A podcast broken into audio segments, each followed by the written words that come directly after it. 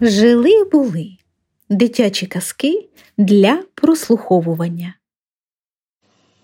Як звірята дощику раділи. Ольга Зубер. Одного разу гуляв борсучок на лісовій галявині, аж раптом почав дощик накрапати. Засмутився бурсучок і пішов у хатину. Коли це чує, сміх на дворі. Вийшов, дивиться, а то жабеня по калюжі стрибає і сміється. А що ти робиш? питає бурсучок. Дощику радію. А чому? А тому, що можна по калюжах плигати. Та хіба ж дощику хто радіє? здивувався бурсучок. Та всі радіють, піди подивись. От бурсучок вирішив перевірити, чи ще хтось у лісі радіє дощику. Аж дивиться зайчик, лапки вгору тягне, сміється. А ти що, зайчику, дощику радієш? питає бурсучок. А як же? А чому? А тому, що можна шубку вимити, буде вона в мене чистенька і блискуча. Пішов бурсучок далі. Чує, в хатині лисичка співає.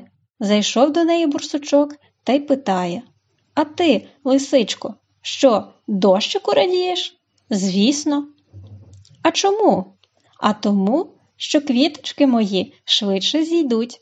Гарно буде біля моєї хатинки. І справді, погодився бурсучок та й пішов далі. Бачить, їжачкова хатинка. Зайшов, питає А ти, їжачку, також дощику радієш? А то як же? А чому? А тому, що можна цілий день книжки читати. Пішов бурсучок далі. Коли це чує, хтось під кущиком плаче. А то мишка. А ти, Мишко, що, дощику не радієш?